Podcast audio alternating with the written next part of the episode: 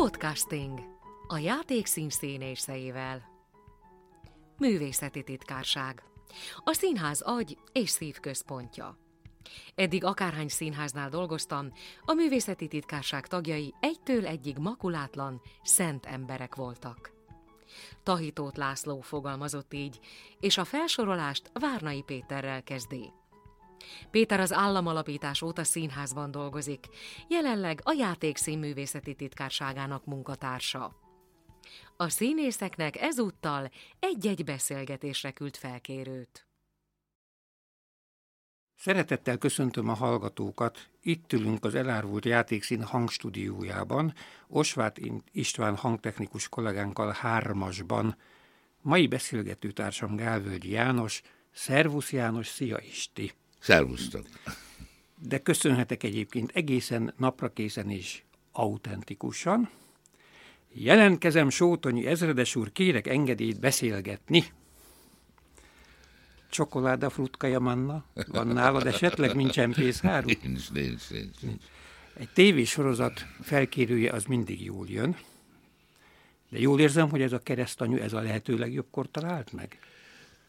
Igen, tulajdonképpen ez még a, pandémia előtt egy évvel ezelőtt történt ez a dolog, és nagyon jó jött. Egyrészt az, hogy az ember újra forgat, újra kollégák között van, meg azt nem mondom, hogy nem, nem tudtam mit csinálni, tehát nagyon fura dolog nekem ez egész vírusos valami, mert amikor ez pont március, azt hiszem 8-án játszottam utoljára, nem itt, hanem a Rózsavölgyi szalomban, és akkor másnaptól nem volt előadás, és akkor az volt bennem, hogy jaj, de jó, mert akkor vasárnap megnézzük a játékszínben a chaplin De akkor azt mondta nekem, de nincs játékszínben Chaplin vasárnap, az is be van zárva.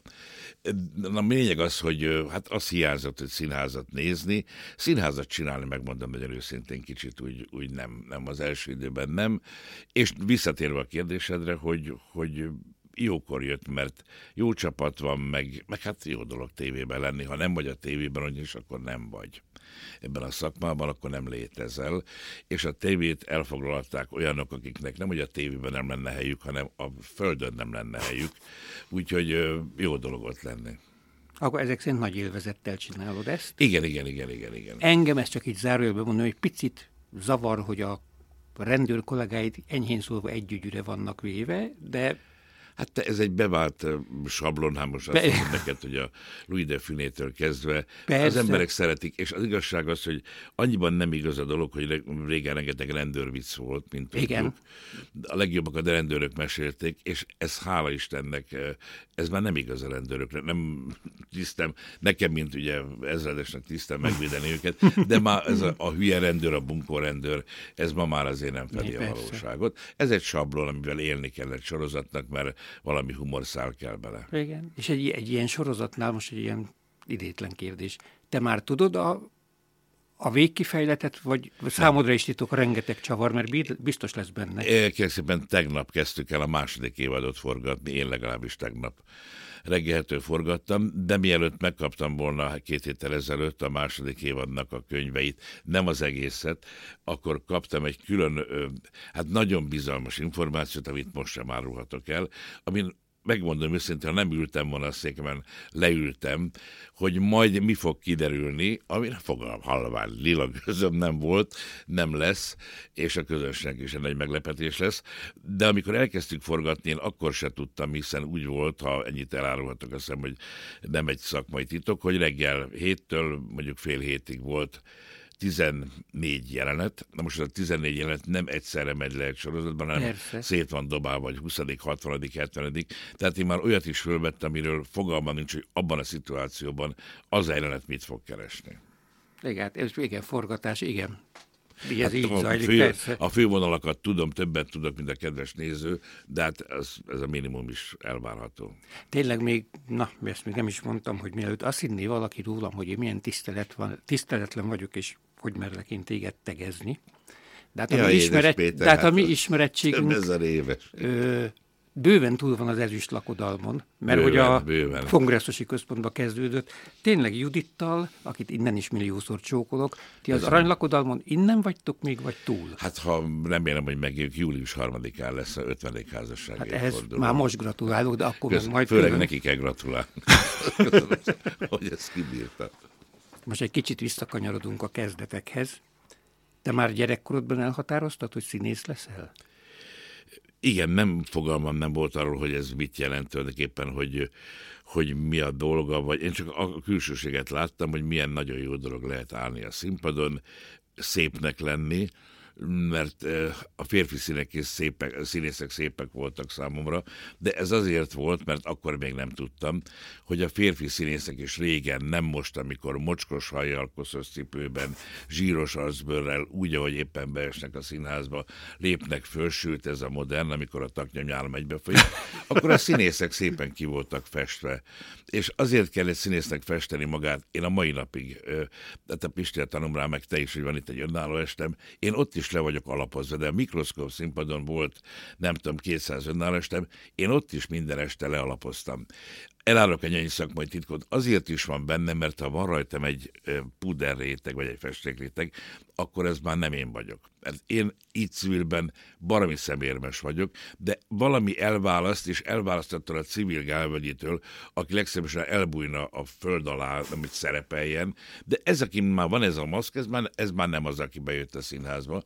Szóval magyarán mondva én a színészet külsőségeit láttam, tehát nem tudtam, mit jelent az, hogy megtanulni, hogy sikered legyen, hogy elérd az, hogy te legyél valaki, hogy a rossz indulattal, a, az irítséggel mindenféleben meg kell küzdened, erről nekem fogalmam nem volt. Én azt láttam, hogy megy az utcán egy színész bácsi, akkor csendben elájultam, és hát azt mondtam, én ilyen szeretnék lenni, mint a Márkus Laci bácsi, tehát hát ennyi volt. Igen, és most, hogy mondtad a festést, te még arról is híres vagy, hogy mindig nagyon finom parfüm illet lenk körül.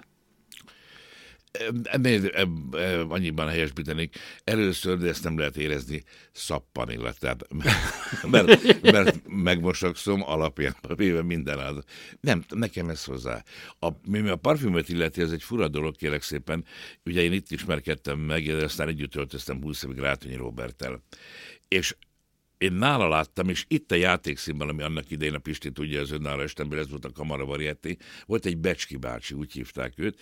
Ez egy édes öreg ember volt, körülbelül megállás nélkül száz éves lehetett, és volt egy pici bőröngye. És ő körbejárta a színházakat, az operettet, a madácsot, a játék, a Kamara Variettét, és ebben a kis bőröngyében volt neki Kölni, pulder, festék, szemceruza. És akkor lehetett hitelre venni. És én itt láttam először, hogy gyönyörű táncosnak voltak, hogy nem lehet büdössel, hónajszaggal, nem hogy az emberek is, hogy az illat, hát ez a, ott hátra az öltözők tájékán, pláne amikor van egy tánckar, artisták vannak, hát mondhatnám, hogy nem lenne jó illat, ha nem gondoskodnának a fellépők arra, hogy jó illat legyen. Tehát én itt megtanultam, hogy a férfiak használják. Visszaugrok a Rátonyira. Rátonyban öltöztem 20 évig, és a Robi is használt Kölnit, tovább megyek. Azt láttam az első hetekben, amikor együtt öltöztünk, hogy a fogmosó poharában, előadás előtt mindig kiürítette a száját, Kölnit önt.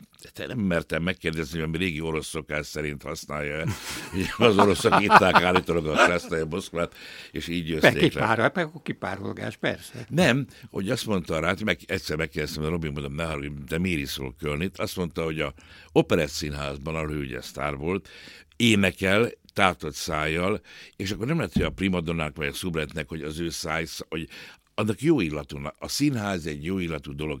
Most ment el a színház abba, hogy tépjük, marjuk egymást taknyomnyál, ilyen is lehet, nem erről van szó. Csak ez a, ez a bejövök a színpadra, azt úgy kinézek, ahogy kinézek.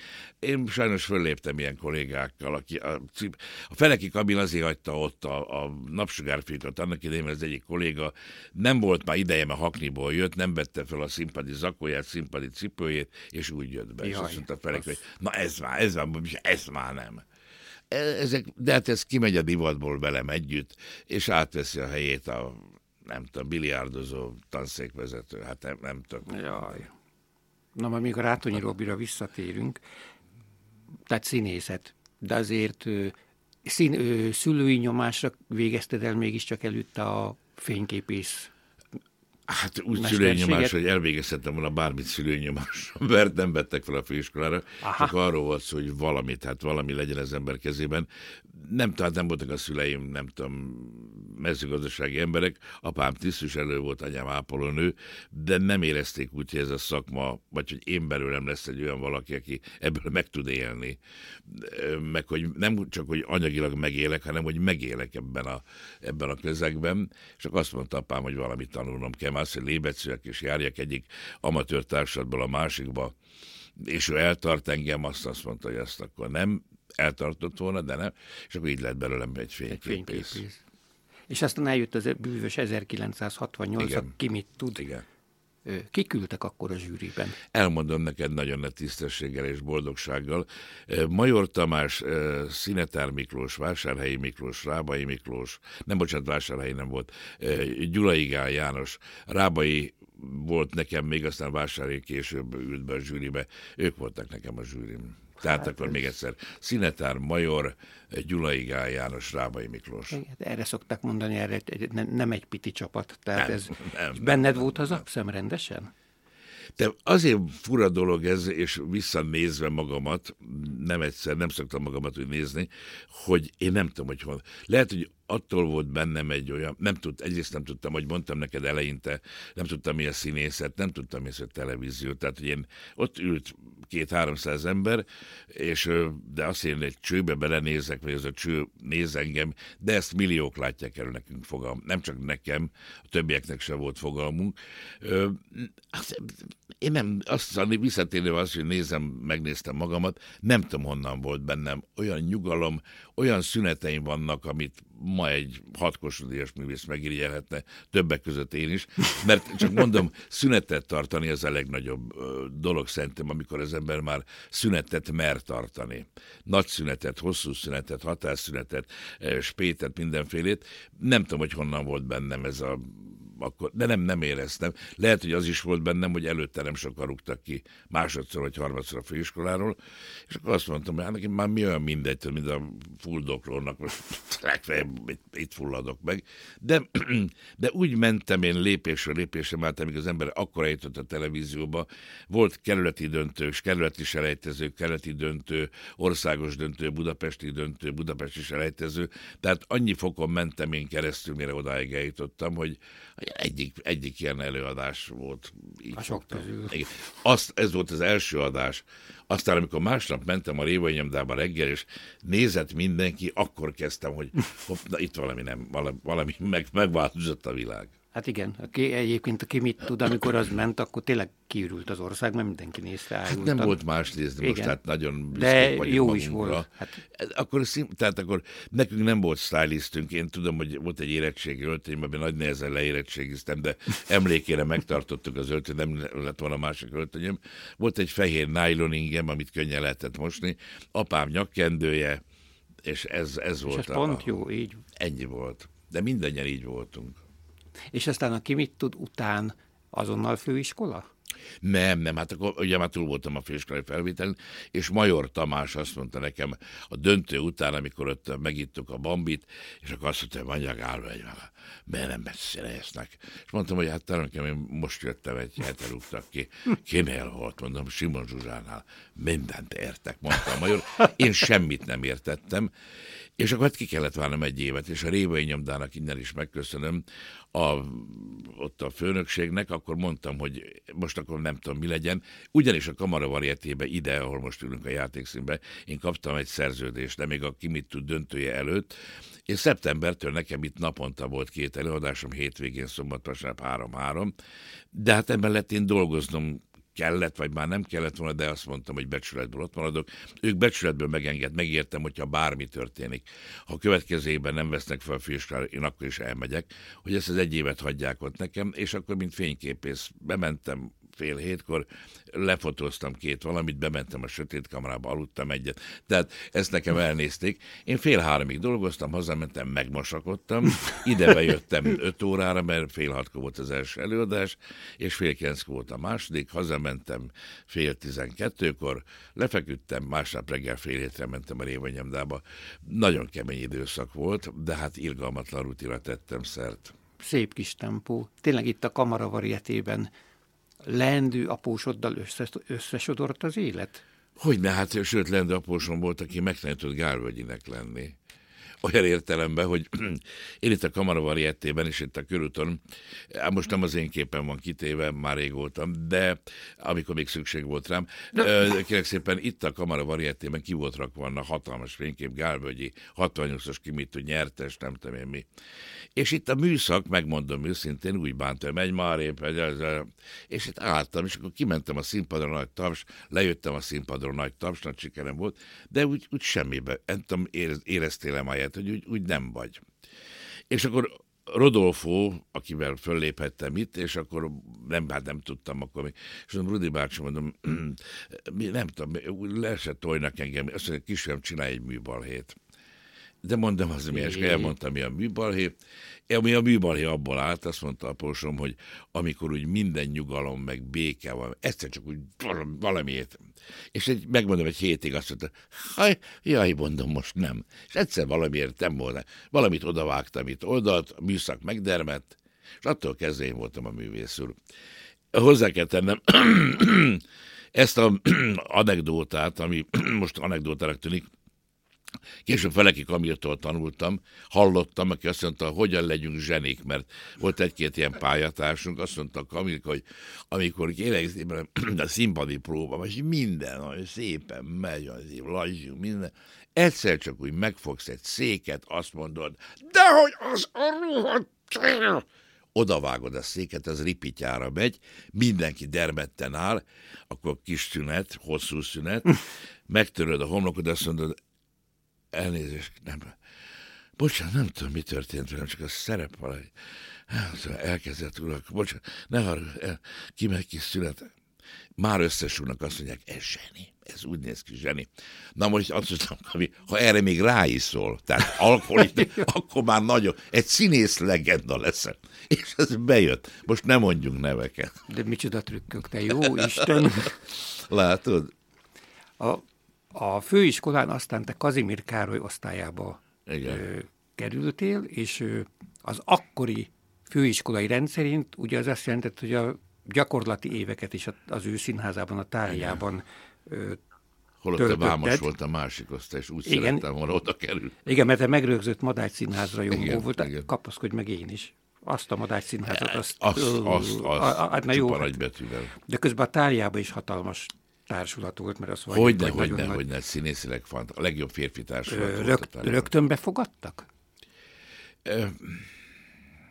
Ne, nem, nem a befo- ahogy hát annyi előnyöm volt, például Rátényvel együtt öltözhettem, innen ismertem a kamaravariettéből, de úgy, úgy, úgy, nézd, nem voltam zavaró, mert nem kaptam én nagy szerepeket, és el is voltam én keseredve ettől nagyon, de meg kell mondanom, hogy annyira be voltam én tojva, soha nem felejtem el, hogy a, hiszem, ezer egy éjszaka volt az első darab, ahol egy színpadon voltam a Bicskei Tiborral, a Rátonyival, a nem tudom, sorolhat, Inkelá, és nem mertem megszólni. És akkor Kazimír leívott azt, apuska, most döntse, most kalaposinas lesz magába, vagy színész. De mondom, hát én nem merek a horvát terének válaszolni, olyan, olyan stresszben voltam egy próbán, hogy azt hittem, hogy belepusztulok, és lehet, hogy ettől azt mondták, hát ez egy kis aranyos gyerek, hát valami volt, aki mit tudom, nem tudom, szavat, vagy bukfenszövet. Már az úgy, úgy el, eltűnt, uh-huh. aki mit tud emléke, de úgy szerettek engem, és akkor volt egy beugrásom nekem, és akkor, akkor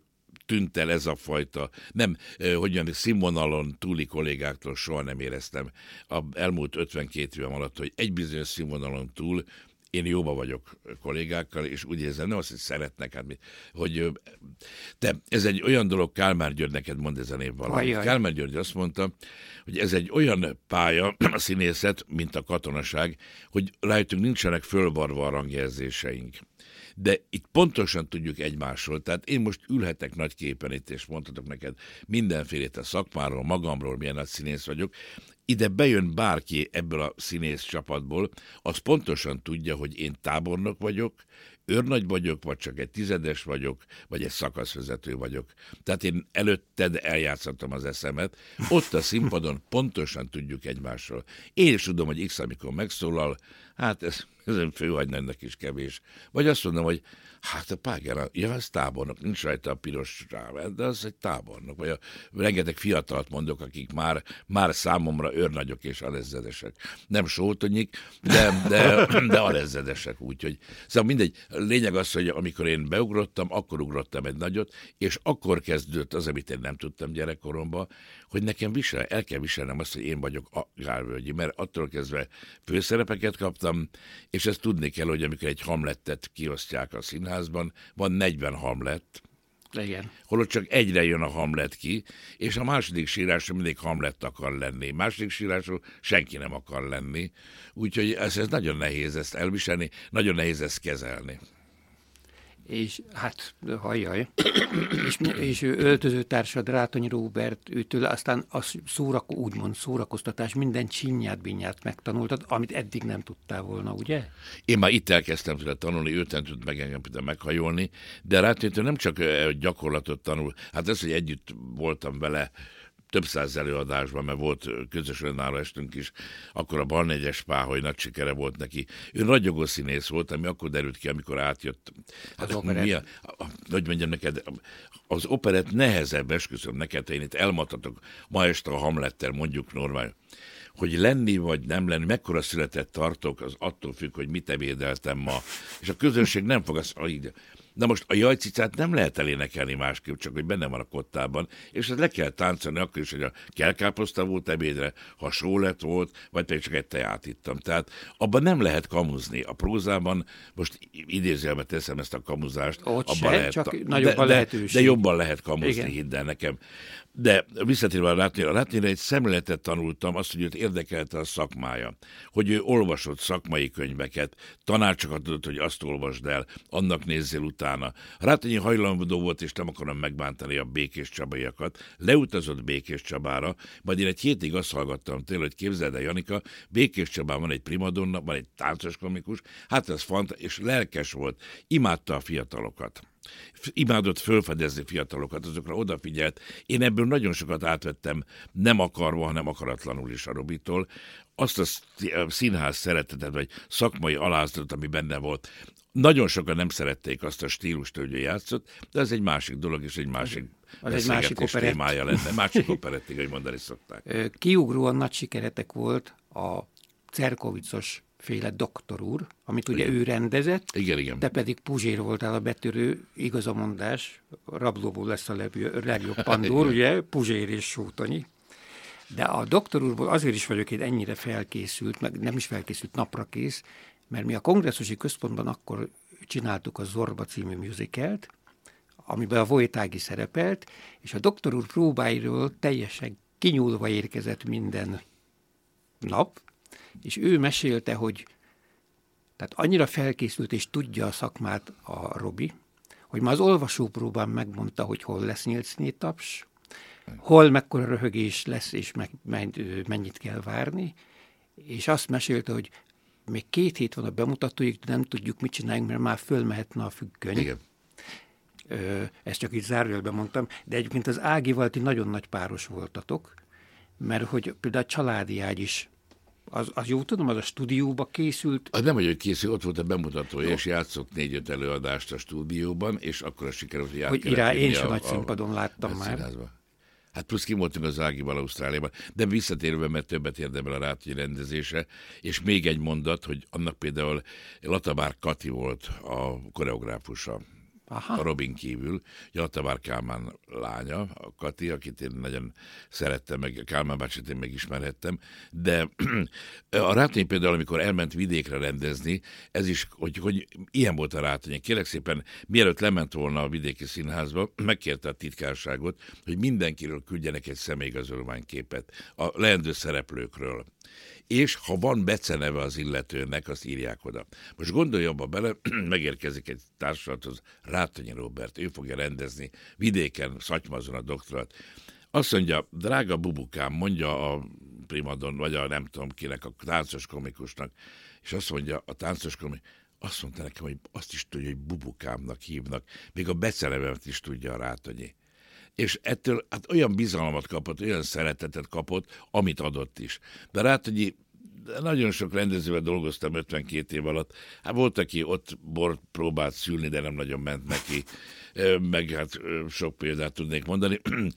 Rátegyéről mind, minden le volt rajz, tehát mindent tudott. De ettől nem ő volt a Stanislavski, nem ő volt a Reinhard, hanem én nekem itt megy egy előadásom a hatan pizsamában, amit a Rátegyi módszerén pontosan tudtam előző este, és nem itt kellett kitalálnom, hogy, és meg tudom neked mondani, ennek itt semmi hasznát nem veszik, hogy mikor jön be egy nyílcéni taps, mikor jön be egy poéra a nevetés. Hát igen, igen. Most nagyképű vagyok, de ennyi biztos, hogy nem. Várkonyi Zoltán volt, ugye, ott voltál a Vix Színházban, aki ezt, ezt aztán magasfokon tudta. Hát én, igen, vele ő, igen. Jó lenne összemosni az idősíkokat, mert szívesen dolgoznék vele. Oh, igen, sokat. igen. Ö, aztán hozzád köthető, még táliás tagságod alatt vendégként, a Bodrogi Gyula igazgatta Vidám Színpad egyik tiltott gyümölcse, az Őrült Nők ketrece 1984-es Magyarországi oh, bemutatója. És azért mondom, hogy tiltott gyümölcs, mert arra emlékszem, hogy eleinte csak az éjszakai előadásokat Nem eleinte mindig éjszaka ment. Aztán átcsúszott az egyszer csak, um, ha nem is hétre, de nyolcra, de az, é, az elején Akkor csak ilyen ilyen fél tizenegy. Fél tizenegykor. És egyébként ez sem kisebb mesterember rendezte, Horváth Tivadar, aki egyébként a darab Béli ö, férjed volt. Nem, nem, nem, nem, nem. Agárdi Gábor volt. Eredeti, igen. Kérlek szépen, igen. És tíz, tíz előadásig körülbelül, mert akkor kap, akkor Gabi jött az szív. kapott, igen. igen.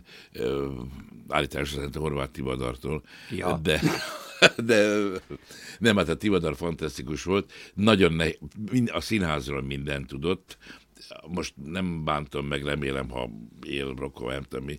A mod, lehetett volna az operett, hát nagy revüket mindent Egy nagy tudású, igen. De például az őrült nő ketrecében a másik felmondás van egy gyönyörű szerelmi jelent, hogy ez két férfi igen. együtt. Egy, egy kifejezetten szép. Én nagyon szerettem, mert, mert nem arról szól az őrült nő ketrecemről hiszik, hogy szól, és ez egy hosszú, huszonvalahány oldalas kettős. Az Agárdi Gabival nem tudtuk egész a főpróbáig végigmondani, mert amikor elértünk ide, amit a Tivadar unt, mert ketten ültünk a színpadon, tehát nem jött be senki, nem tudom mi, azt mondtam, na, akkor ezt elmondom, amikor a maját rendeztem Leningrádba, és mindent meghagyjuk, a maját rendezte Leningrádba, de már mindenki, a sarkon tudták már, és a Gabi ebbe belepusztult, és hozzá kell tennem, hogy ez egy anekdóta, de hogy itt a Szobi utcába bevitték a Gabit, szívinfarktussal szombat este, hétfőn bement hozzá a Tivadar, azt mondta, alig vártam, hogy valamelyeketek beteg legyen, a Janike vagy te, hogy megmentsem az előadást. Jézus. De, de lehet, hogy ez csak a Gabinek a rossz indulata, áldott emlékű a Gárdi Gabi, akit imádtam, és akkor a Tivadar átvette. Nem volt vele könnyű játszani. Sőt, amikor a Tivadar elment egyszer Amerikába, Bush Gyula játszotta, és akkor, és meg kell mondanom, hogy miattam került ez le, mert még el volt adva űrültök ketreces sportcsarnokokba, és a Tivadarral már nem lehetett egész egyszerűen játszani, motyogott, potyogott, amilyen kedve Jé. volt. Ö, ö, hát képzeld ezt, hogy fél tizenegyre volt meghirdetve az előadás. 3 11-kor, te mint színház ember, tapsoltak az emberek, nem tudtuk elkezdeni. Én úgy indul a darab, hogy bennülök a színpadon, fölmegy a függöny, egy, kettő, három, belép, és azt mondja, kész vagy már Zaza, mondja nekem. Ott ültem három tíz, és nem, nem, egy közösség fütyülő tapsolt. Tivadar nem jött, elindult föntről, meglátott valakit a büfében, elmesélt, hogy hogy rendezte a maját Leningrádban. Akkor már többen befordultak, már ki, ki volt irítva a büfé, hogy ne találkozzon senkivel, akkor azt mondta az ügyelő, hogy ma, akkor még befordult ott a illemhelyre vécre. Az izgalom, és, igen. És akkor mondták, panaszkodtak a Bodroginak, hogy ez, hát ezt nem le, és akkor Gyula volt, hogy bejött éjszakánként, és akkor elkezdtük fél 15 perccel, de olyan pokoli nehéz voltam vele játszani, hogy, hogy, hogy azt mondtam, hogy én ezt nem, egész egyszerűen nem bírom. Na mindig megtud valamit az ember, ezért jó beszélgetni többek között. Na aztán 20 évnyi táliás tagság után Bocsáss meg, csak volt, hogy háború és békét játszottam, mint Pierre Bezóv. Annak vége volt 10 óra előtt pár hát. perc. Átrohantam, és jött Zaza. És még közben le tudtál zuhanyozni. Sőt, Zazához festeni kellett, egy teljesen más A műszempilla, meg minden magas sarkú. Minden. Szóval a 20 évi táliás tagság után végre átszerződtél ö, Álmai színházába a Madácsba. De ugye ez a sors kegyetlen fintora, hogy nagy-nagy példaképed Márkus László ezt már nem élhette meg. Ö, mert ő is egyébként az az egyszerű és megismételhetetlen kategória. Hát ha megéri, akkor nem szerződöm át. Ja, hogy ez... Kérlek szépen, ez nekem három megkísértésem volt, mint a Bibliám, hogy amikor a, macskákat bemutatták, és akkor a Halmannak elment a hangja, egy fél év múlva nagyon súlyos torokgyulladás volt, és álltam a, jöttem ki a Tália színházból, és a portás bácsi azt mondta, művészőkem telefonja van, Madács színházból Traupál keresi. Traupál volt a Várnai Péter a Madács. Igen. Mondom, parancsolj palikám, akit ismertem. Arról lenne szó, hogy akkor a halmanát be kéne a macskákat, át kéne venned a Képzeld, ez Madász színház, macskák, amelyek olyan siker volt, hogy na, egy portás fülke, és ott álltam, és láttam, hogy elájulok ott helyben, és azt nyaktam, hogy nem, nem, köszönöm szépen, nem, nem, nem. Egyrészt hogy láttam a macskákat, a zseniális volt benne, és mondtam, hogy nem. Aztán, amikor a Márkus először beteg lett, és a Kazimír azt mondta, hogy na akkor most beszéljünk az Otto, az Otto felhívta a Kazimír. Lényeg az, hogy akkor a, jöjjek át a Madácsba a Márkus helyett. És akkor azt mondtam, hogy nem, nem, a Laci meg fog gyógyulni. És Laci meg is gyógyult. Meg is gyógyult. De ott volt még akkor három olyan kolléga, és akkor én még nem voltam annyira elkészülve Gálvölgyiből, akik reggelire kiskanállal, kis majonézzel lecsöpögtetve simán megettek volna, tehát nekem, nekem nem, nem, és aztán amikor kiment a táli alól, mert jött egy ilyen Arizona nevű képződmény, egy ja, képződmény igen. vezetésével, akkor, akkor azt mondta Kazimir, akkor most kell átmenni a madásba, és akkor Kerény Imre, az a Kerény Imre, az a régi Kerény Imre, úgyhogy hozzászerződtem boldogan, hát nem tudom elmondani neked ezt a pillanatot, amikor a feleségem szembe volt a pálmacukrászda, és amikor leszerződtem, akkor Rohan Jutka ott ült, és rohantam át, és majdnem elütött a villamos, a hatos, most lettem tag, és már elütnek a boldogságtól, hogy és aztán ez a színház elment a bánatba, nem Igen. tudom mit mondani rá. Most még a Márkusra visszatérve, ez már csak ilyen sors kegyetlen fintura, hogy a, az ő utolsó munkanapját mi együtt asszisztáltuk végig ott a kongresszus. Hát kezem között halt meg, Laci. Igen. Én meg ott álltam az öltöző előtt, szóval az egy lidérces este volt. Igen. A madásban aztán jöttek a jobbnál jobb szerepek, de van olyan érzésed, hogy van, ami esetleg kimaradt? Olyan nincs. Nekem soha nem volt ilyen érzésem, hogy, hogy valami kimaradt, mert én nekem hiába, ha lett volna, ennek korán rájöttem fiatalon, hogy én hiába érzem most azt például, hogy jelentkezik a bank Tamásnak, hogy valami a lír király lennék, hát ő megbeszélni, hogy vennének erre jegyet. Nagyon sok mindenre, hogy mondjam neked, az ember többet képzel magáról. Ez a betegség, hála Isten, engem elkerült. Nem, nem, nem, nem. Soha nem volt ilyen. Az kell egy rendező, kell egy igazgató, egy, egy gazdasági igazgató, aki meglát az emberben egy szerepet nem, nem, nem. A, a madásban sok minden lehetőségem lett volna, amivel nem éltek, nem élnek, és már nem is érdekelnek. Uh-huh. Úgyhogy nem, nem, nem, nem. És a, a játékszínben, de most ugye, mint játékszín, tehát már kamarabagettén túl vagyunk, itt mikor és miben debütáltál? Amikor játékszín lett. És ez melyik? Szépen, ez azt hiszem Gilic Mátyás volt, ő kezdte. A ja, ő, Karinti, még a, ő még a Berényi előtt? Berényi előtt volt, igen, igen, igen. A Karinti Marci rendezte az állatkerti történetet, és Karinti Ferenc Gőz című darabját, amit egy Mikó nevűvel itten én adtam elő. Egy kétszeres nagyon jó darab, amit nem, nem játszanak, nem tudom miért. Tehát én itt voltam a varieté időben, a kezdetekben, és itt vagyok most.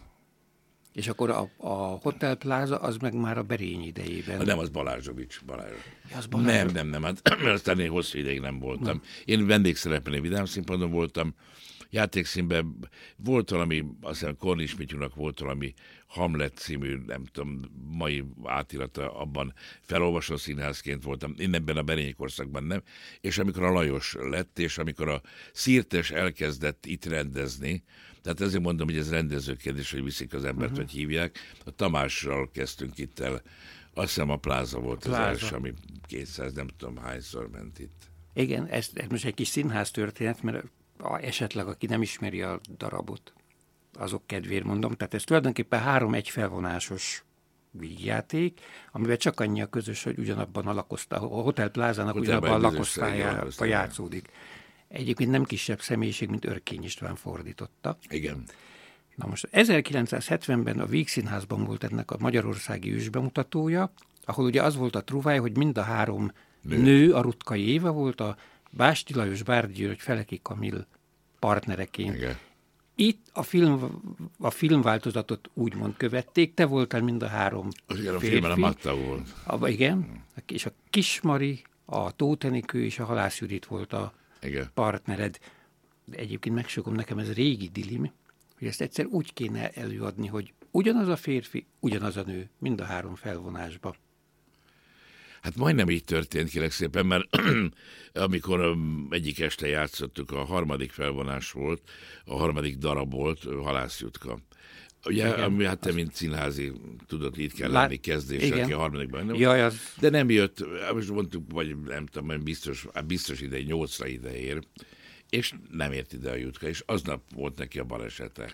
Akkor én pont ügyeletes voltam ott a vígbe, úgyhogy azt hittem, lejtem a telefont, amikor aznap volt a Jutka balesete, és akkor itt úgy emlékszem, hogy a Mari beolvasta a szerepet, majd egy idő múlva, mikor Jutka már, hála Istennek jó lett, innen mentünk előadás után rögtön be, eh, nem lehetett ugye bemenni, de Enikővel meg a Marival eh, rohantunk be hozzá, meg a Lajossal, és amikor a Jutka már jó lett, és akkor nem vette vissza már, és akkor a Kismari játszotta az elsőt, meg, meg a, a másodikat, meg, meg a igen. harmadikat, igen. De például, amikor a Bárdi Gyuri eljött megnézni, azt mondta, ugye, ő játszotta a középsőt, azt mondta, nem tudtam, apám, hogy ez erről szól. igen, ő volt Jess Kipling, igen, Gip, igen, Kiplinger. Igen. Ez kb. a Tamás ötlete volt, mert ment a, a utolsó összerelmes, ami ment a Madácskamarában, itt is ment, itt egy a hajdú Steve-vel ment. A Madácskamarával meg a Füranikó volt. A Madácskamarában három... három nő volt. Igen. Csodálatos, fantasztikus a Füranikó, és én voltam a egy aranyos férfi. Igen, mert az is tényleg a, a régi Katona József színházban, amikor az még Besenyei, nemzeti, a Besenyei igen, és három, igen, igen, igen, igen. A, hogy is, a Váradi Hédi, Csel, Kohut Magda Kohut, és a Dániel. Igen, igen, Dániel igen. volt a harmadik, a Dinkacsa, igen. De aztán hál' Istennek, hogy hűséges vagy hozzánk, már hogy a játékszínhez, mert falrengető sikerek fűződnek hozzád, itt most elkezdem sorolni, tehát a pláza több mint kétszázszor ment, az édes bosszú legalább háromszázszor, Igen. de ide sorolandó, persze nem ekkora gigaszámokkal a jutalomjáték, aztán a hölgy fecsegés nyomoz, amit csak a 104. után azért kellett levenni, az mert az Éva igen, igen, igen, elhatározta, igen. Hogy, nem, hogy abba hagyja a pályát. Jelenleg is megy a Legyen a feleségem túl a 180-on, és akkor már említetted a rende, pont a hatan pizsamában a rendezés, az egyébként ugyanolyan nagy örömet okoz egy rendezői felkérés, mint egy, mint egy jó szerep. De miután sok, miután annak nagy sikere van, tehát soha többet én fölkérést nem kaptam, de ami is a számokat illeti, hát itt, itt valóban nekem ugye két éve még olyan 31-es hónapon volt, annyit játszottam, nekem maradt legyen a feleségem, az ember megy kifele, de ezt, ezt nem szomorúsággal kell tudomásul, ilyen az élet. Az ember tesz oda kérdőjeleket, hogy ilyen az élet, de be kell látni, a morról van egy ilyen mondás aki megtette. Nem a bele, aki megtette kötelességét, aztán mehet. De, de, de szerintem ez nem nincs, igaz. Ne, ne, ne, ne, nincs bennem semmi félre, és nem, semmi rossz érzés, már hála Istennek vagyok, mert nem tudom én mi, de körül kell nézni, körül kell nézni, rendezőleg, színészek, föl kell mérni a dolgokat, az is fölméri, aki úgy dolgoztat, ahogy dolgoztat, teljesen igaza van, egy szava nincs rá, élni kell, ő is élni akar, mindenki élni akar. Hát igen. A, szok, a sok színházi elfoglaltság mellett a televízió lett a második otthonod, hosszú-hosszú hát évekig. Régen. Igen. Megszámlálhatatlan tévéfilm, tévéműsor, voltak önálló műsoraid, a Gálvölgyi Show az éveken keresztül havi rendszerességgel Igen. jelentkezett. Na aztán ugye volt az RTL-en a heti hetes hosszú évekig, meg a Pasik komédia sorozata, de az milyen különös, meg milyen fura, hogy mozifilmekkel nem nagyon kényeztettek el, pedig a Tímár Péter rendezte Csinibaba, az kiugró sikered volt. De hát az már később volt. Amikor én elkezdtem volna, hogy mi neked filmezni, akkor jött divatba az, hogy ne hívjunk színészeket, hanem hívjunk dilettáns. Azért nem mondok amatőröket, mert az amatőr az egy színvonal. A dilettánsok pedig a dilettánsok. Kérlek szépen, soha nem felejtem el, egy nagyon jó nevű kollégával, egy fiatal színész kollégával, nem mondom a nevét, mert nem akarom őt zavarba hozni, akkor ő nagyon nagy sztár volt, legalább három-négy nagy, nagy játékfilmben benne volt, de még főiskolás volt. Negyedéves, én harmadéves voltam, és ki voltunk hívva a filmgyárba.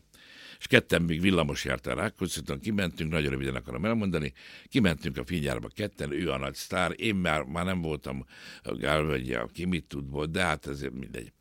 És ott álltunk ketten, és egy ilyen nagy terembe bevezettek minket, és állt ott 40 fiú, meg lány, és mi így ketten álltunk. És akkor bejött X rendező, híres magyar filmrendező, azt mondta, jött mögötte a slepi, azt mondta, oda jöttek, ti honnan jöttetek? Mondtuk, színvészeti főiskola negyedik, harmadik gál, vagy de ők egyetemisták jöttek a közgázról színé. Ja, menjetek haza. Nem, szevasztok, és ment oda 40 könyv. És akkor mondtam, hogy itt valami baj van. És akkor el, én írtam erről újságba, hogy, hogy miért a dilettánsok, miért a, nem tudom, miért a civilek szerepelnek, és Avar István, aki most lenne, nem tudom hány a drága áldott emlékű Pista, nem ismertem, őt csak tudtam, hogy Avar István. Fölhívott ezt, Avar István vagyok, ide figyelj, akarsz te valahogy egy jászai díjat? Mondom, hát te, hát te. akkor fogd be a pofádat, ne járt a szád így befogtam a pofámat, ettől én még nem filmeztem, de megkaptam filmrendezőtől, azt mondta, hogy nagyon ismert az arcod. Tehát mondom, én azért akartam színész lenni, hogy ismert legyen az arc. Nem, nem, nem. Na most nekem lehet, hogy a tévés múltam, vagy a tévés jelenlétem nyomott engem ki, nem akarom megmagyarázni. Lehet, hogy én filmen, nekem a, a Timár Péterrel emlékszem volt előtte egy nagy sikerű filmje, amire föl voltam kérve a főszerepére, és akkor azt mondta, hogy júniustól forgatnánk szeptemberig, úgyhogy négy kézzel hátrafelé kell menni, és, nem, és mondtam, hogy köszönöm szépen. Nem, is nem éreztem szükségét annak, hogy én, te akkor megnéztek egy filmen, ha, négy, ha édesanyád meg a nagymamád elment, 300-an megnéztek egy nagy sikerű magyar filmet. A tévét bekapcsoltad, ott néztek engem 5 millió, hát ki a felét érdekelt a film, ahogy őket sem érdekeltem én. De a Csini Baba az ő... Az, az, azt meg nem elment. lehetett tudni. Tehát, hogyha Igen. valaki azt mondja, hogy ekkora siker lesz, hát honnan tudtuk azt? Azt, és egyébként, aki nem tudná, hogy ez egy ki mit tudról szól, ki, ki mit tud körülbonyolódik, ott megcsapott a nosztalgia szele egyébként. Nem, mert nem volt igaz. Hát én, Jó, én szóval, Lága Benkós Sanyi, mert ugye az volt, nem tudom, abban volt, hogy a Binko Dixieland nyeri meg, aki mit tudott, és a Sanyi mindig úgy érezte, hogy róla, hogy őket gúnyoltuk ki. Nem, tehát... A... Hát kitalált történet persze. Igen, igen, igen, igen, igen. Nem, nagyon jó volt csinálni, nagyon, nagyon szerettük egymást, jó volt, de hát fele nem gondolt tényleg akkor a sikert. És bármikor szívesen újra nézi az hát ember, mert annyira szórakoztató. Tudni, hogy, hogy kell, így kell sikert csinálni, akkor próbálkoztak azóta, ti már is, de nem jött össze. És egy időben rengeteget szinkronizáltál is. Igen, igen. Például a hangot ikonikusan összefort Derek nyomozó társával, Harry Kleinel, Hát de igen, mert az ugye Jó, de hát ide figyelj, attól kezdve ment egy háború és béke című sorozat 20 rész, angol, és volt benne egy csodálatos színész, én, voltam, én voltam Pierre Bezov, ennek a színésznek hangja, akit úgy hívták, hogy Anthony Hopkins. De hát én voltam az Irma Tédésben Jack Lemmon. Hát hogy, én imádtam szinkronizálni, nagyon szerettem. És ez most tényleg ez úgy abba maradt, vagy jó, ez is felgyorsult, és már teljesen másképp készült. De nem, ha, te én van, hogy ha szinkronizált filmet, van, hogy kikapcsol, tehát nem nézek. Jó film, tudom, hogy olvastam, hogy jó film. Ja, nem, hát kíván, olyan hangok vannak, hogy, és akkor azt mondja, ha, mert ugye le is vágják rögtön, hogy a magyar, már levágták, magyar hangok nincsenek, jön a reklám és olyan, olyan nevek vannak, filmmel Gézám, mondom, ezek kicsodák. Hát ez a mi szakmánk, és ezért föl voltak háborúd, amikor elmondtam, hogy engedtük, hogy mi az, hogy szinkron színész. Van olyan, hogy lábszínész, külszínész, szemszínész, készszínész, szinkron színész. A színész a színész. És hagytuk, Igen. hogy elfoglalják a helyünket. Hát én a Páger Antallal, meg nem tudom, a csodák, a Bulla elmált mellettem, én nyomkodtam a hátát, hogy jól lépjen be. Olyanokkal szinkronizálhattam együtt. Hát igen, mert akkor még úgy készültek a szinkronok, hogy Hát a egy műteremben is mindenki ott állt. És hát, hát a színészek voltak, és, és hangok voltak. Hát ma van egy férfi hang, kimondom, nem ismerem. életemben nem találkoztam vele, és azt mondom, akkor ez most jó, Kőszegi Ákos, nem tudom ki az. Isten ne verje meg, nem tudom. Remek színész. Remek, de nem, nem tudom, csak az a férfi hang. A többiek olyan hangok vannak, hogy mondták, nem létezik. Hát, na. Ja, visszatérve a szinkronra, úgy lett vége, kérlek szépen, hogy egyszer kaptam egy fölkérőt, olyan helyre, nem nagyon rövidenben mondom neked, ha érdekel. érdekel. Na, na, na. Azt mondták, hogy egy szerepre, a, a, most nem jut eszembe, pici kicsi ember volt, a, nézd oda, játszott, mindegy. Mindig én szinkronizáltam őt, és akkor mondták, hogy akkor két hét múlva vállalom, már igen, reggel nyolc. Előző este telefonálnak nekem, hogy művészőkem, akkor holnap reggel nyolc. Igen, tudom, beírtam. Mondanánk a címet. Mondom, édes tündérke, nem mondja a címet, hát oda járok 40 éve, vicceljen már, címet mond nekem. De mondanám, 8. kerület, Stungermélye utca, 6. emelet, Kovács lakást nekem, ott kell megnyomni a csengőt. Mondom, és ott mi van? Ott, ott lesz a felvétel. Ott, ahol laktunk, ahol lakunk most, egy órával korábban el kellett indulni, hogy beérjek a Stunger Béla utcába, hatodik emelet, Kovács lakás, bemegyek, egy szobakonyhás lakás, mondom, jó reggelt jöttem szinkronizálni. Azt mondták, jó, mondom, de hát anyagiakról, és akkor mondtak egy összeget, amit régebben hat tekert se kaptam. Mondom, és ez hány tekercs? 210. De most át két fiatalember ült, és mondom, kik ők, ők, hát kollégák, de mondom magának, vagy nekem, magának most jöttek, nem akarom egy környező országból, de még nem nagyon beszélik a nyelvet, de nagyon szépen csinál. Mondom, akkor én most hazamennék. Erre kijött a szinkronrendező, nem mondom a nevét, azt mondta, ja, bár sírt, ezt nem te. Mondom, hol a gyártásra engem diszponált? Ő nem mert eljönni ma reggel. Mondom, jó, lássunk neki. Reggel nyolckor nem akarom nyújtani a történetet, aki nem szinkronizált, még beültem egy ennél hatszor kisebb szobába, mert ez nagy, ahol most ülünk. Este hétkor kijöttem, úgyhogy a szemem kifolyt, azt mondtam, köszönöm, nem kérem a pénzt. Ne, a nevemet ne, ezért úgy megsértődtek rám a szakma, a, a szinkron szakmában, hogy és én ezzel nagyon jó vagyok. Én ma már nem tudom, aztán volt egy Benny Hill, akit mindig én szinkronizálok, hát. 50 rész, amit abba hagytam, ugyanis nekem kellett a szöveget írnom közben, mert olyan pocsék szöveg volt. Jöttek hozzám szintén környező országból kollégák, hosszú saját fülhallgatója volt, bedugta, és ötször elmondta, jó nap, jó, mondom, próbálja egyszer, hogy jó napot kívánok. Kívánok. És azt mondtam, gyerekek, erre nekem nincs is időm ennyi, hogy, hogy e- ezt hallgassa. És akkor ez úgy, úgy abban maradt. És akkor bocsánat, azt mondtam Benélnél, hogy gyerekek, ezt nem tudom csinálni tovább. Aztán nem lehet, mert annyira összefort a hangod Egyébként vele. igen. Mondom, nem igaz, mert nekem például a Budi jelent, ha nem a Kern András szinkronizálja, akkor engem nem érdekel. Lehet ez egy korosztály kérdése. Ezt tudom, amikor ment a mindenében két kanál, Lángdodi és Igen. a Stankai, és akkor megpróbálkoztak a Admond, és nem tudom ki, és azt mondták, nem. Egy korosztálynak nekem a Bóni grófot bárki elénekeleti, fütyületi, nekem a rátonyi marad. Aztán majd lesz, akinek fix géze lesz a Bóni grófja, nekem még. Miközben tudod, hogy a Woody Allen első magyar hangja ki volt? A Jászdújra szem Szinkron. Tudom, de nem mondjuk ki a nevet. És csak utána lett a Kern Andris, akivel aztán tényleg... Nem, ez nem lehet tudni ezeket a találkozásokat, Igen. tudod, hogy, hogy aztán téged természetesen a rádiózás is megtalált. Igen. Hosszú-hosszú éveken keresztül a Tündéri Takács Marikával hmm. ketten vezettétek a Petőfi Rádiónak kettőtől hatig, aztán abból sajnos csak ötig lett adásait.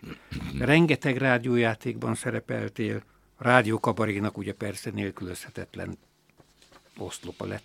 Hát annyira nem, eleinte nem, a Martonnal nem voltunk mi nem? Jobban. Nem, nem, nem.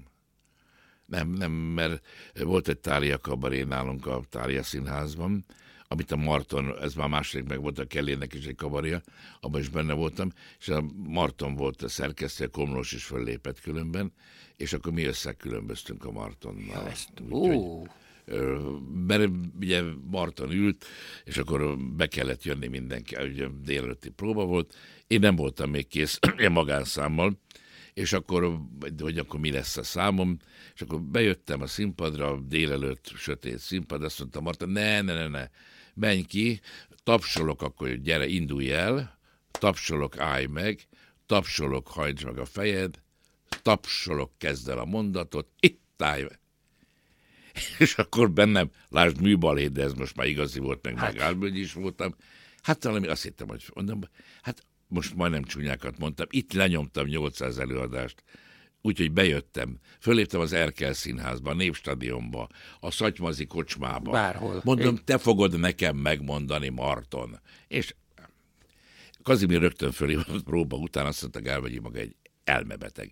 Maga a műfaj két pápájával veszett össze, a Komlosra meg a Martonnal, magának ez lenne az útja, de ezt most kinyírta. Mondom, akkor kinyírtam, kész. De aztán nem nyírtam ki, mert aztán a Martonnal nagyon sok. A visszatérve nem nagyon, engem mindig szilveszterkor hívott, azzal rögtünk a Bajoron, hogy akkor hívott minket, amikor nagyon kellett színész. Mert hát. a Martonnak elévülhetetlen bűne volt, hogy ő találták, hogy mindenki jött és felolvasta a saját művét, olyan kedves, tehetséges humoristák, akiknek nem kellett volna felolvasni meg szerepelniük, de hát Nekem az íromány az jó És ki, kiszorultak a színészek. Szilveszterkor kénytelen voltam Marton hívni Majortól kezdve valakiket is, akik, na. Igen. És még a rádiózásról visszatérve, és a klubrádiónál ma, mind a mai napig péntekenként az ötösnek te vagy a házigazdája. Amikről eddig beszéltünk, ebből is kiderül, hogy ilyen hatalmas mesterségbeli tudással rendelkezel. Nem fordult meg a fejedben, hogy ezt esetleg tanítsd? Visszatérek a Lír hasonlatom, hogy megfordult ma reggel a fürdőszobában. Elő eljátszottam a Lír voltak kisebb zökerek, de jó voltam benne. De nem, hogy mondjam neked, nem, nem. Hát hiába fordul meg az én fejembe, hát most lenne lehetőségem rá, hogy, hogy most tanítsak végre, mert megújult az egyetem, egy olyan vezetésre és olyan tanár kollégákkal, akikre tényleg büszke lennék. Nem, hát amikor Kazimir Kánya volt a rektor, akkor azt mondta, hogy akkor gyere, tanítsál és akkor én nem álszerűen azt mondtam, hogy Kacs, mondom, színészetet nem, ne, de mondom, én boldogan tanítanék olyat, hogy havonta, mondom, két órát egybe lenyomnék, színészekről beszélnék, de nem a Latinovicsról, nem a Rutka Éváról, hanem a Gyenge Árpádról, a Szatmári Szatyikáról, a Szatmári Istvánról, a Vándor Józsefről, a, a Szénási nagy, Ernőről. Nagy, nagy epizódisták. Hogy nem a, nem a teteje, tehát nem a... Azt mondtak, az nem hülyeskedj, mindenki ismeri őket. De mondom, őket már akkor, ma már azt se tudják, hogy a Latinovics Zoltán ki volt. Játszom ilyen játékot, a interneten van egy Honfoglaló című játék. Onnan derül ki, hogy azt se tudják, hogy szóval Jászai Mari mikor halt meg, 1974-ben. Azt hiszem, hogy valamelyik sorozatban volt a Gizi a Jászai Mari. Na mindegy, ez volt, ez fölmerült akkor, és akkor azt mondtam, hogy nem. Az, hogy színészetet tanítani, volt nekem tanít, a Gormari fölkért engem, és akkor két év volt egy ilyen kurzusnak, ilyen nagyképű mesterkurzusnak hívják, ott rendeztem kettőt, és a régi operett színházban, tehát a nagyon régiben, a két évvel ezelőttiben, kérlek szépen, ott, rende, ott volt egy ilyen, ugyancsak egy ilyen három hónapos, egy ilyen Molnár Ferenc, nem tudom, jobb szót rá, hogy kurzus meg rendeztem Molnár Ferencet, ilyen kis jeleneteket, hogy a operett tudják, hogy nem csak énekelni kellene, a prózának is van értelme, meg hogy, hogy miről szól egy jelenet. Úgyhogy ennyi volt. Ma már biztos, hogy annyi mindent tudnék átadni, ha valaki kíváncsi lenne rá. Tehetséget az ember nem tud átadni, de vannak szakmai fogások. Fog olyan szakmai fogások, mivel elkezdtük, hogy az ember először megmosakszik, tisztán jön be, pontosan jön be, tiszta a cipője, ezek is szak, ez is a szakma, ettől még valaki kutyaütő rossz színész lehet, de ez is a szakma része. És egyébként vannak, akik azért fordulnak hozzá tanácsért? De ez egy olyan szakma, hogy, hogy konkrétan, tehát az, hogy, hogy művészről megmondanád nekem, hogy, hogy jöjjek be, hát ilyet az ember nem is kérde. De, de ez, ez egy lopós szakma, itt van egy önálló este, vagy volt egy önálló este, azt hiszem már nem lesz többet, ahol én elmondom azt, hogy ebben a szakmában lehet, sőt kötelező lopni. Vannak fiatal kollégáim, akik volt, aki már nem szégyelte, és egy fél mondatban megmondta, hogy hát Gál vagy itt itt oldalt kell állni, most képletesen mondom az ittet. Én oldalt álltam, néztem a körvendítől kezdve nagyon sokakat, és nagyon sok mindent igenis loptam, de aztán annak úgy kell kinézni, hogy az már én vagyok. Tehát a, a Latabár Kálmán is lopta azt a bizonyos valamit. De nekem mindig a Chaplin jut eszembe, hogy a Chaplin nem így nézett ki, mint ahogy bennünk van. Ő valamelyik kollégájától, akinek már nem tudjuk a nevét, annak volt egy ilyen bajusza. Volt egy másik kollégája, aki hülye járt egy ilyen nagy cipőben, egy harmadik meg egy nátpálcával szórakozott. Egy negyediknek volt egy kemény kalapja. Ezt így vügy, összerakta, és ő lett a Chaplin. Hogy honnan jöttek ezek a dolgok, már nem tudjuk. Össze kell rakni az embernek magát, hogy azt, ez a Gálvölgyi, az a Márkus László, az a Körmendi. Úgy is érdemes lopni, hogy el kell hagyni, mert én például most nem akarom nevesíteni, Körmendi volt nekem a, azt mondtam, na ilyen. És aztán rájöttem az évek múlásával, nem amikor a tanítvány már a mestert eltolja magától, hogy mit nem. Azt is megtanultam, hogy mit nem hogy mit igen, azt is megtanultam, de azt is, hogy mit nem. A körülöttől megtanultam azt, hogy be kell jönni a színpadra. És most ajánlom figyelmedve, ha szabad ebbe elmondani, nem a reklámhelye, van egy beszélgetés Sziletár Miklóssal ezzel a, ezzel a csodával, ezzel a fantasztikummal, és a Nádasdit emlegeti, aki engem még tanított, aki azt mondta egy fiatal színésznek, hogy jöjjön be. És bejött, azt mondta, azt mondtam, jöjjön be. És kiment Megint bejött, azt mondtam, Nádasdi, jöjjön be, és akkor már sikított, mert magas hangja volt. Azt mondta a fiatal kolléga, bejött. Azt mondta, nem, nem, maga bevánszorgott, besettenkedett. A körmentől megtanultam, hogy úgy kell bejönni, amit ő nem csinál, ahogy a Márkus bejött és az ott volt. Tehát nem lehet eltűnni a színpadon éppen, bocsánat, amikor beszélgettek az ötösben kollégával, kolléganővel, azt mondta, én nem megyek az utcán, nem zavar, ha megismernek, a színházba is nem szeretek, nem, nem csak hogy épp, akkor miért tetszett jönni színésznek? Akkor például bolti eladóban kitűnő egy ilyen, vagy világárus lánynak, de színésznek az, hogy épp, hogy élek, hogy nem, nem szeretem a nevemet leírni, nem fényképeket rólam, Na mindegy. Igen, pedig hát a színészeknek ez, ez is az egyik varázsa, hogy Ilyen megismerik az embert. valaki.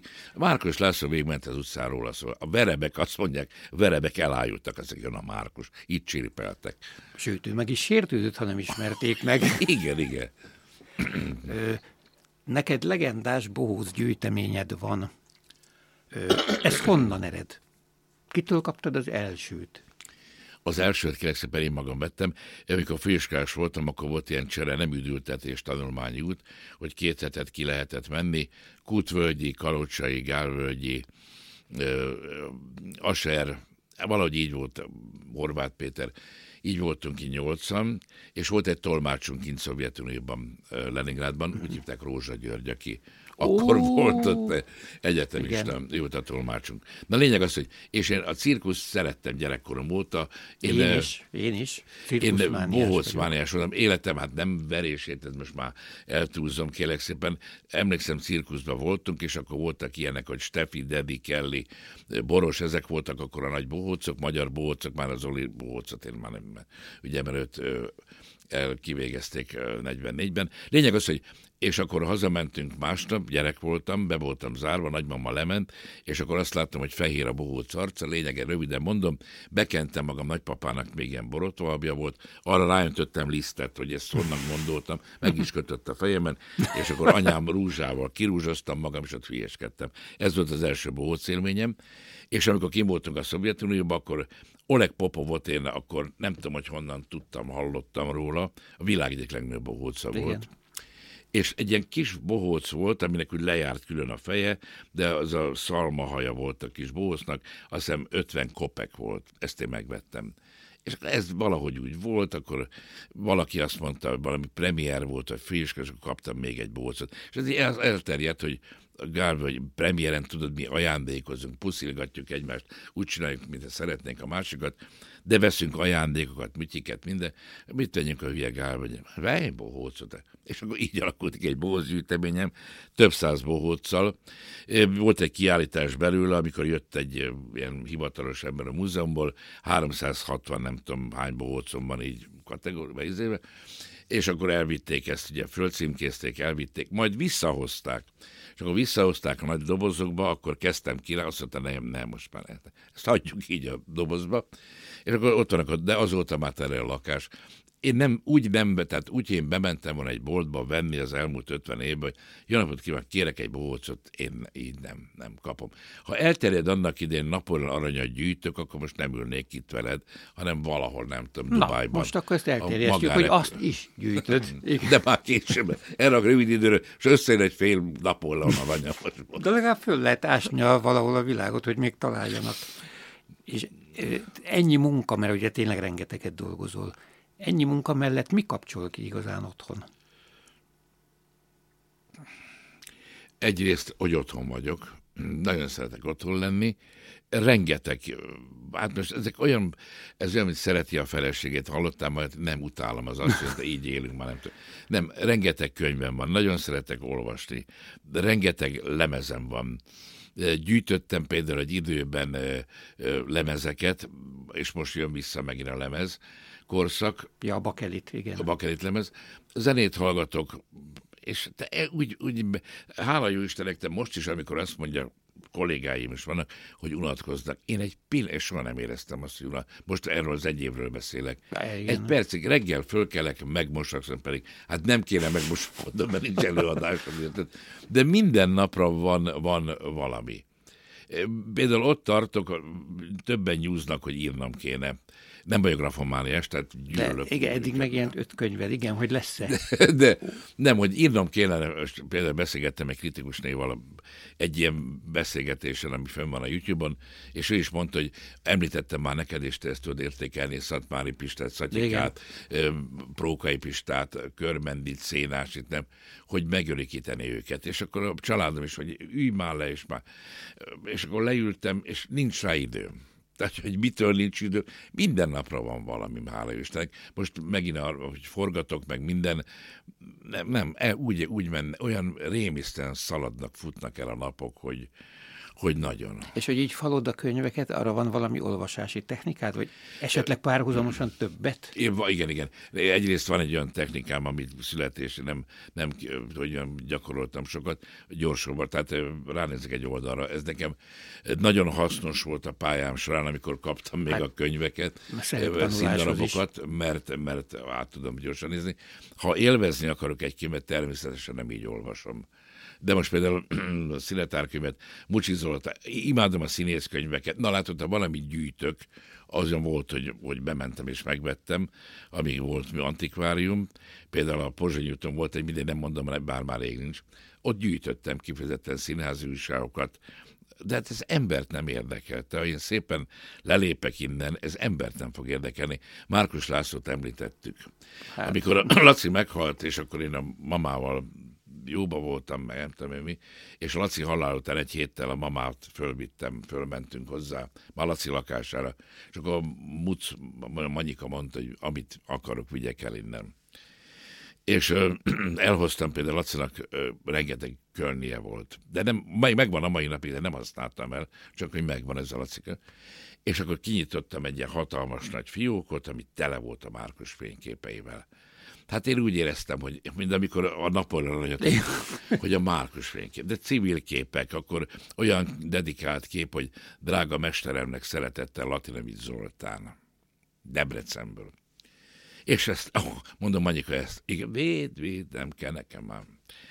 Összeszedtem a képeket, és aztán ott volt nálam, és úgy vártam, mondom, ezt csak kopogtatnak, azt mondják, itt vagyunk a Bajor Gizi Múzeumban, adja ide Márkus fényképeit, vagy itt vagyunk a rendőrség, maga elvitte.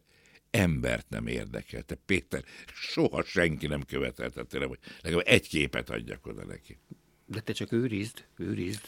Odaadtam most valakinek, aki csinál, ígéri már két évet csinál egy Márkos kiállítást, most ilyen közben jött ez a dolog, de embert rajtunk magunk, az a embert nem érdeklünk. Ezt tudomásul kell venni. Az ember ad egy, egy hosszú időre csináltam ilyen emléktáblákat. És én Igen. próbáltam olyan kollégáimnak és elnézést kérek most is tőlük, hogy ilyeneket mondok, hogy kollégáim. Tehát a Kabos Gyulától a Pécsi Sándoron a Domjánki, akinek nem tudtam, hogy a család nincs mögötte. Akinek van családja, azt mondtam, hogy ez a család járja ki, és most már hála Istennek nagyon sokaknak van nevű emléktáblája. Én például a Bajor Múzeumban, vagy a kimész a Farkastéri temetőbe, olyan sírkövet nem láttál még, hogy itt nyugszik a világ legrosszabb epizódistája. Ne, az itt nyugszik a színész király. Ennyi színész királyt egy Shakespeare drámában nem találsz, mint kinn a temetőben, farkas réte. Ott mindenki színész király lesz, tudod?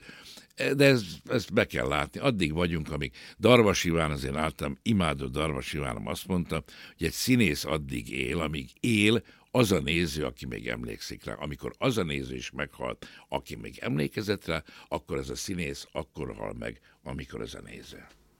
Hát igen. Igen, ez egy ilyen, igen, egy mulandó mesterség. Egyébként, amikor nincs vírus, meg nincs járvány, ti szabad estéiteken a Judittal nagyon szívesen jártok már színházba, mint néző. Ah, igen, igen. Ö, az előadást, tehát a darab miatt mentek pont azt megnézni, vagy esetleg a benne szereplő miatt? Hát ha olyan a darab, akkor amiatt, de nekem például, megmondom őszintén, ha nem tudom lefütyülni az előadást, de hát olyan értelemben, hogyha ha tudom a kollégák, hogy kik játszák, és hogy mit fognak játszani, tehát tudom, hogy ugyanúgy fogja húzni a vonót, az, az nem érdekel annyira. Én megmondom őszintén, és ez a reklámhelye is lehet, Pintér Béla fan vagyok, én, én teljesen oda vagyok. Én meggyőződésem, hogy a Pintér Béla, most ez nagyon erős lesz, amit mondok, de ahogy azt mondtam Neil Simonra, hogy a 20. század Csehovia, Neil Simon, szerintem. Bizony, bizony, bizony. Szirtes Tamás hozzátételével, a Tamás azt mondta, hogy igen, így van, azzal a különbséggel, hogy a Neil Simon egy picén aranyport szort még rá a Ványa bácsira, vagy a cseresztéskeretre. Nekem a Pintér Béla a 21. 20. század Shakespeare-je, magyar Shakespeare-je, én, én egész egyszerűen zseniálisnak tartom. Annyira, hogy például én szerettem volna, látod például, hogy az ember milyen szemérmes, ezt lehet, hogy nem mondtam még, hogy két-három éve, amikor először láttam Pintér, oda voltam. És én olyan rajongó vagyok, de azt talán te is tudod, én akkor megyek és mindenkinek mondom, hogy nézzet, hallja le hogy írok a Pintér Bélának. Annak idején Márkos írta Jancsónak egy levelet, hogy Márkos László vagyok, de hát akkor már nagyon már szeretnék, és mondom, írok a Pintér Bélának egy levelet, hogy szeretnék vele dolgozni. Nem tudom, hogy dolgozhatnánk együtt, már, már biztos, hogy nem, de én Pintér Béla rajongó vagyok. De, de miért ne dolgozhatnátok együtt? Hát már nem, nem, nem. Tudni kell a bizonyos dolgokat. Mindegy, katonába járok. Én például egy időben fontosnak tartottam, hogy az a színház, ahol én tag vagyok, mert ugye már sehol nem vagyok tag, nem vagyunk tagok. Szabadúszás, igen. Hogy a, az, annak az előadásait megnézem, aztán rájöttem arra, hogy nem, valami már ott se érdekel. Igen, de azért ezt a beszélgetés elején, amikor mondtad, hogy jöttetek volna megnézni a nagyvárosi fényeket. Csak igen, igen, igen, igen. Azt ki ne hagyd. Az, de, hát egy majd, hogyha... vannak, akikről nem beszéltem, de azért nem beszélek, mert én vannak rajongott fiataljaim.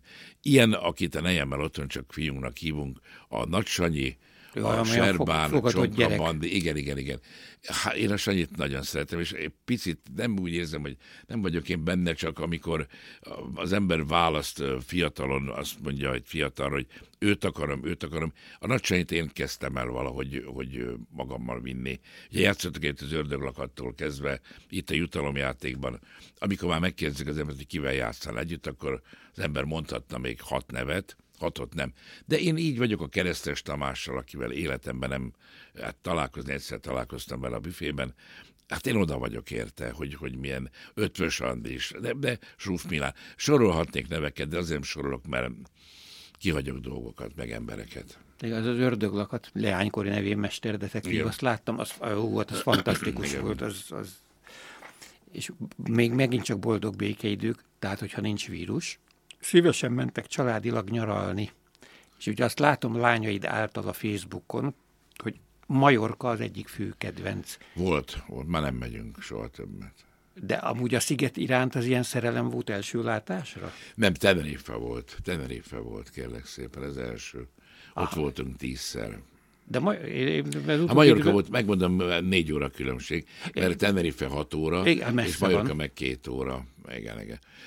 Te, ezt tudod, olyan fura, hogy ugye megszűnt a színházi tagság.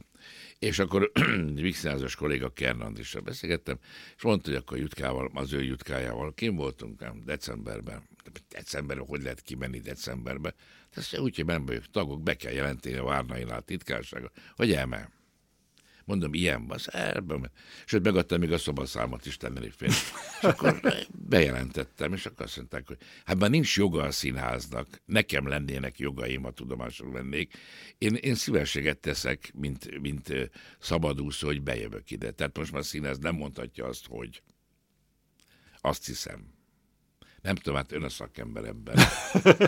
De én csak mondom neked, hogy amikor a Rátényival elmentünk volna Izraelbe, és akkor fölmentünk a Rátényival, effektív kézen fogva a Kazimirhoz, és azt mondtuk, hogy van a Robi beszélt Kacsinak, mi Alikával meg vagyunk hívva április 14-től két hétre Izraelbe olyan üvöltést, hogy a Rátényival rohantunk le a lépcsőn. Mit ké? Persze áprilisban elmenni külföldre, hát ez, és akkor elmentünk júniusban, amikor már olyan meleg volt, hogy ez nem emberi. Tehát az, hogy évad közben elmenni, nyaralni, sielni, kollégák mennek, járnak, most már járhatnak.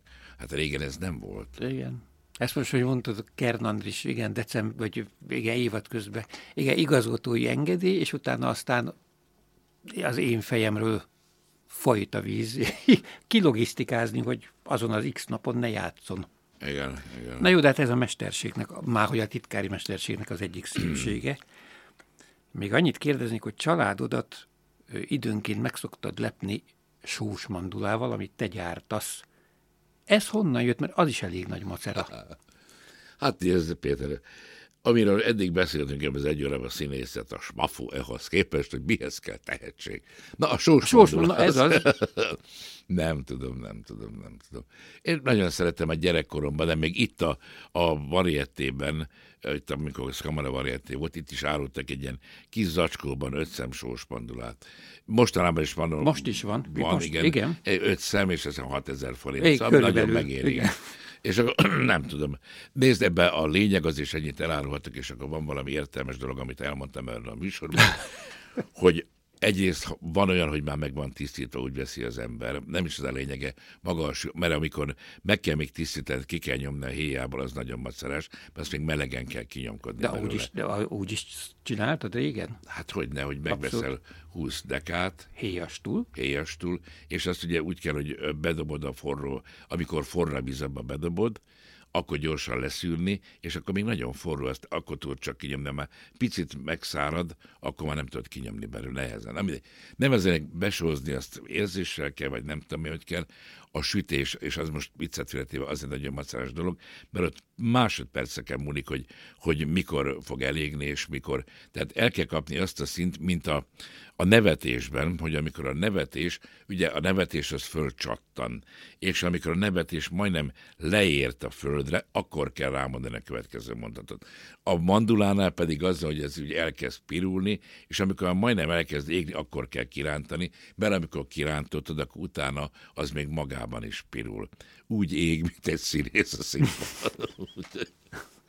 Csak hogy oda ne égjen. Na ettől jobb végszó nem is lehetne. Én nem szeretnék a türelmeddel visszaelni, és nagyon köszönöm. köszönöm Sőt, megtiszteltetésnek veszem, hogy elfogadtad szépen. a meghívásom.